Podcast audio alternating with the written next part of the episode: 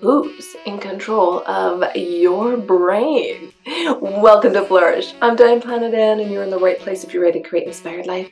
And we do so by working on our own personal development so we can be strong role models for those we love and mentor, and strong for our own personal well being as we move forward in life and we learn more and more and more about what makes us humans really quite fascinating creatures. Today we continue our journey in the Molecule of More, a best-selling book written by Dr. Daniel Lieberman and Michael Long. Great stories in this book and great information. So let's dive right in on chapter two, which talks about that crazy drug called dopamine. What's it doing out there, anyways? Well, it starts out saying you want it, but will you like it? In which dopamine overwhelms reason to create consuming desire for the most destructive behaviors imaginable. Now, of course, it didn't start out that way, did it? But there's a big, big difference, it says, between wanting something and liking it. Have you ever thought about that before? I don't know. So, who's in control of your brain? At some point, everyone asks the question, why? Why do I do the things that I do? Why do I make the choices that I make? On the surface, this seems like an easy question. We do things for a reason. We put on a sweater if we're cold. We brush our teeth for hygiene. We work so we can pay the bills to have a roof over our head. Hmm. But why? Why do we do these things? The problem is that you can ask this question as long as you like. Why do we want to stay warm? Why do we care if we pay the bills? Hmm. Why? Well, children are very good at asking this question, aren't they? because I said so. No, it's curiosity. Why? Why? Why? The philosopher Aristotle goes on to say, played this same game, but with a more serious purpose. He looked at the things we do for the sake of something else and wondered if there was an end to it all. Why do you go to work really? Why do you need to make money? Etc. Right? Is there anything we seek for itself only, not because it leads to something else? Aristotle decided there was.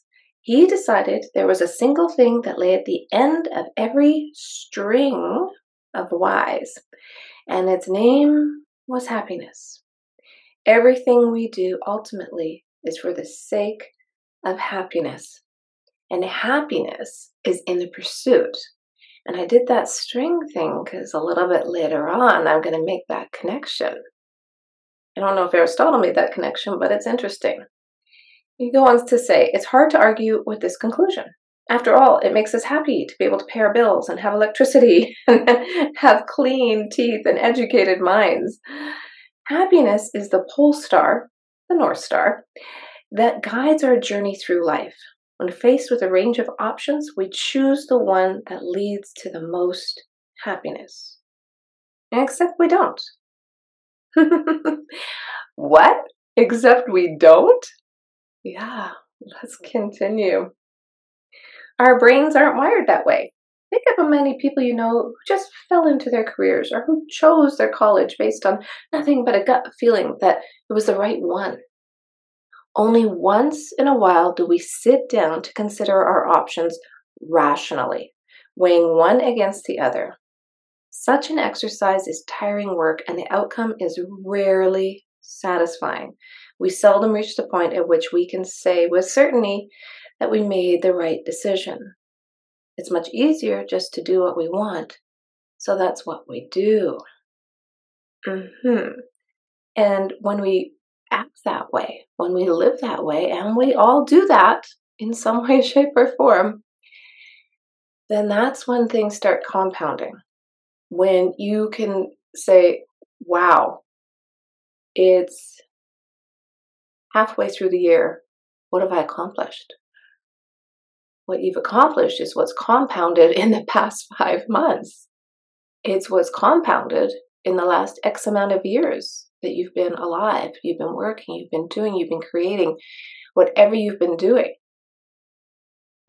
But how many people actually plan on how they're going to proceed through life? Well, then the next question is what do we want?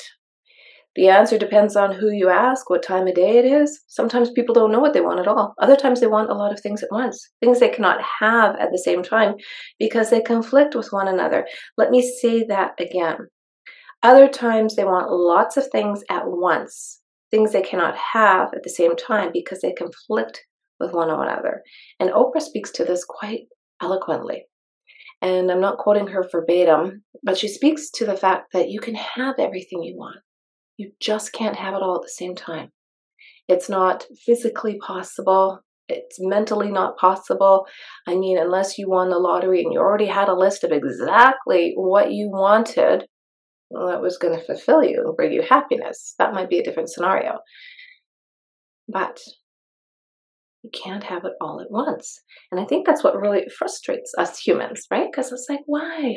I want that and I want it now. They go on to say, Wanting or desire flows from an evolutionary old part of the brain deep inside the skull called the ventral tegmental area. It is rich in dopamine. In fact, it is one of the two main dopamine dopamine producing regions. Like most brain cells, the cells that grow there have long tails that wind through the brain. Long tails that wind through the brain. Aristotle, if you recall, decided there was a single thing that lay at the end of every string of whys.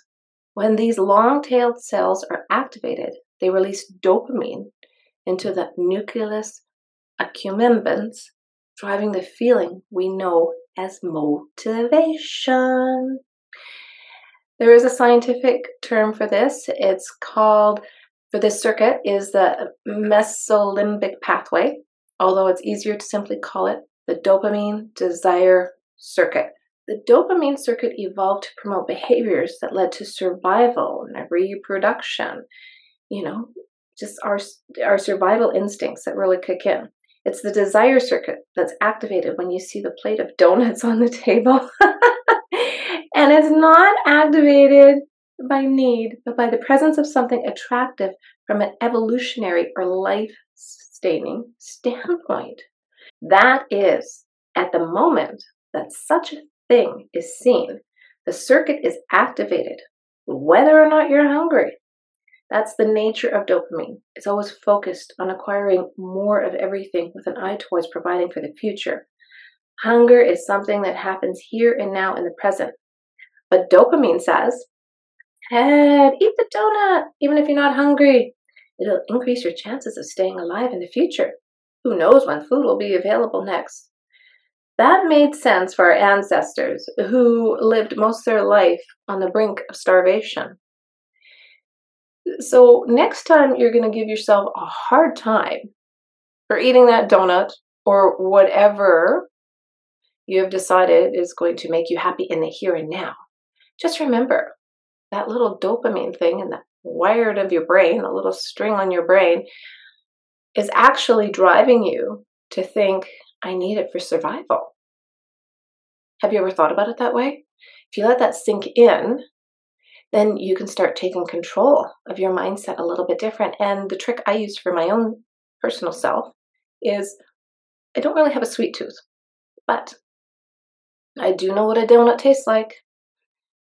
And because our brains cannot tell the difference between what's real and what's imagined, think about what great storytellers we are. I tell myself, I already know what that tastes like. I can imagine what it tastes like. I can smell it. I'm salivating because I have that memory, but I don't have to eat it to get the same feeling. I'm not sure I'm explaining myself properly, but try it out on yourself. The next time you're tempted to say, oh, just one more bite, oh, just one more piece of pizza, just remember you can tell yourself, I already know what that tastes like. And that can apply to anything you do. And it's hard work, but if you sit with yourself and you let that digest, figuratively, of course, then you can start tricking yourself into changing your habits.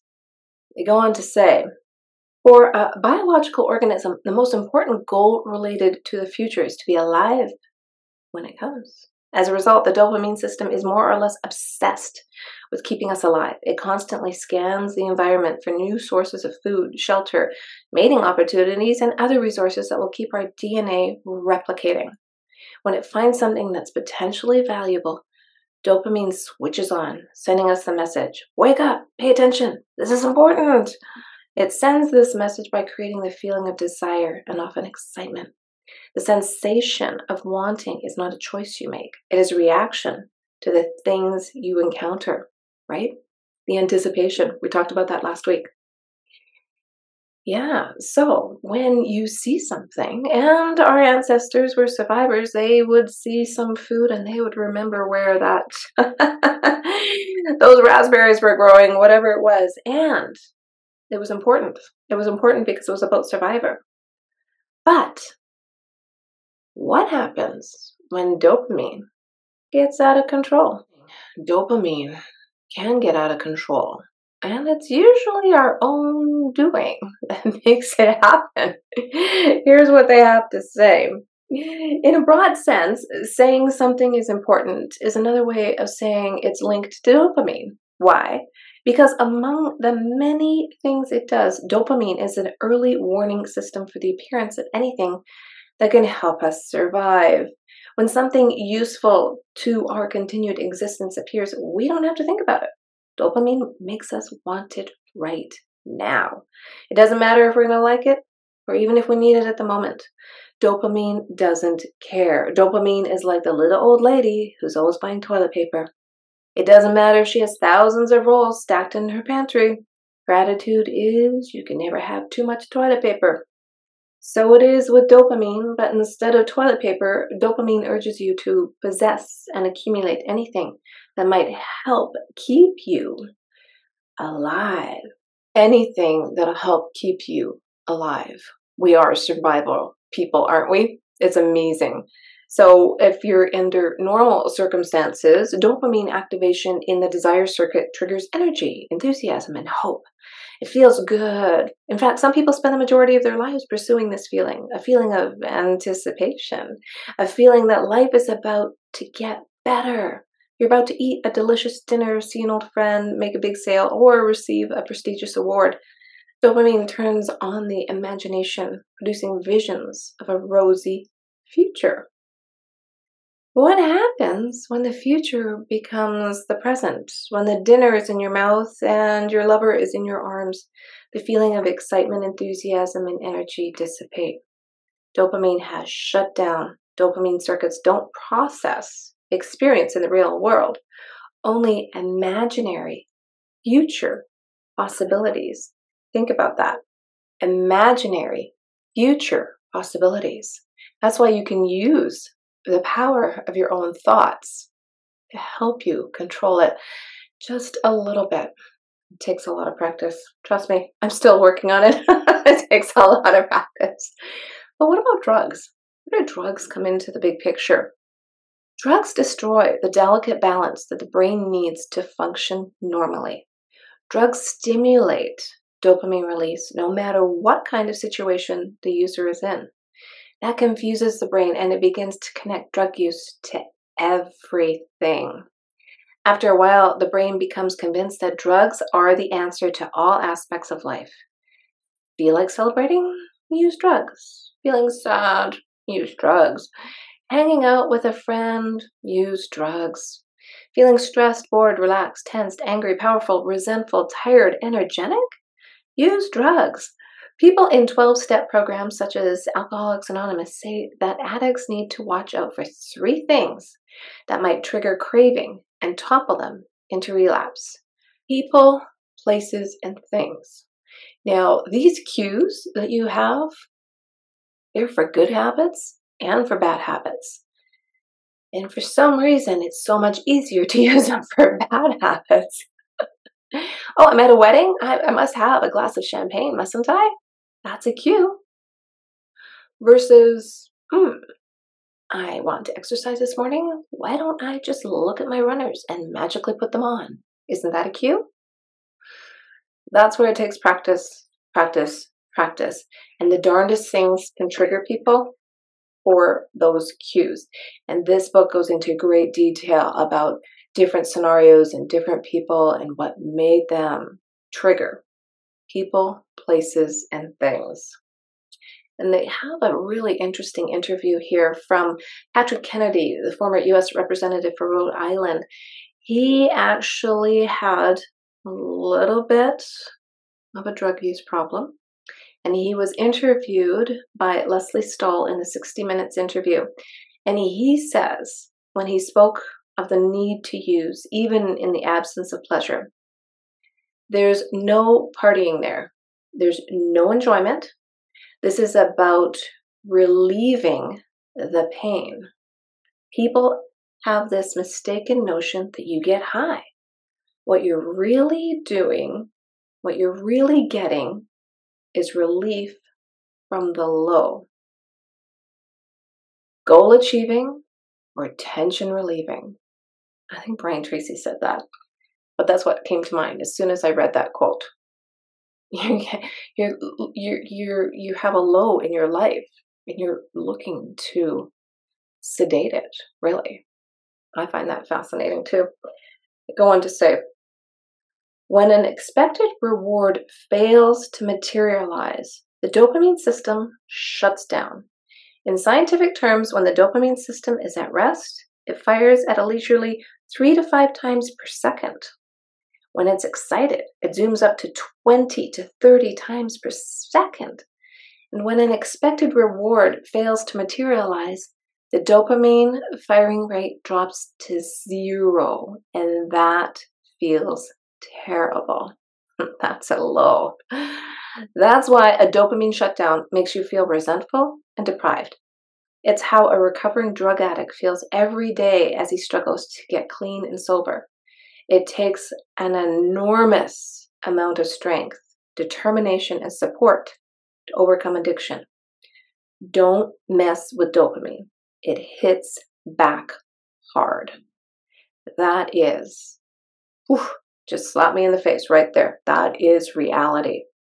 And the more we know about these things, the more we talk about these things, the more we understand the science behind what makes us tick, more control we can take in organizing our own minds, in my opinion.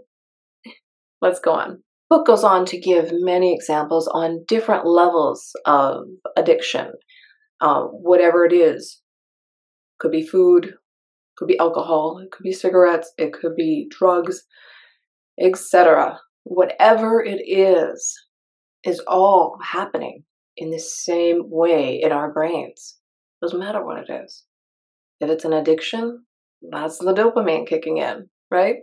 So I'm not going to go into great detail about each particular one. I recommend you buy the book if you want more detail on that.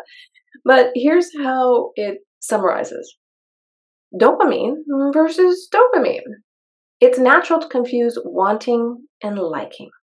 It seems obvious that we would want the things that we will like having. That's how it would work if we were rational creatures, and despite all evidence to the contrary, we persist in thinking that we are rational creatures, mm, but we're not.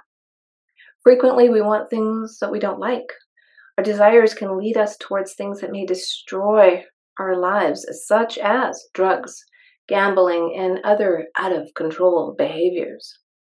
The dopamine desire circuit is powerful. It focuses attention, motivates, and thrills. It has a profound influence over the choices we make. Yet, it isn't all powerful. Addicts get clean, dieters lose weight, Sometimes we switch off the TV, get off the couch, and go for a run. What kind of circuit in the brain is powerful enough to oppose dopamine? Dopamine is. Dopamine opposing dopamine. The circuit that opposes the desire circuit might be called the dopamine control circuit. You may recall that in many situations, future focused dopamine opposes the activity of the here and now circuits, and vice versa. If you're thinking about where to go for dinner you're probably not appreciating the taste, smell, and texture of the sandwich you're eating for lunch. But there's also opposition within the future oriented dopamine system itself. Why would the brain develop circuits that work against each other? Wouldn't it make more sense to have everyone pulling together, so to speak? In fact, no. Systems that contain opposing forces are easier to control. That's why cars have both an accelerator and a brake, and why the brain uses circuits that counter each other. Haha, you've got the power, right? Mm. Not surprisingly, the dopamine control circuit involves the frontal lobes, the part of the brain that's sometimes called the neocortex, because it evolved most recently. It's what makes human beings unique. It gives us the imagination to project ourselves further into the future than the desire circuit can take us, so we can make long term plans. It's also the part that allows us to maximize resources in that future by creating new tools and using abstract concepts, concepts that rise above the here and now experience of the senses, like language, mathematics, and science. It's intensely rational. It doesn't feel because emotion is a here and now phenomenon. As we will see in the next chapter, it's cold, calculating, and ruthless, doing whatever it takes to reach its goal. Wow, are you excited about the next chapter? this is fascinating. This is a free education to anybody and everybody who really wants to understand themselves or other people and what makes us humans tick. Because if you inform yourself with knowledge, wisdom of other people, you will live a more inspired life. Well, if you like the show, share it with somebody you know, and hey, hit that subscribe button. You don't want to miss the next chapter.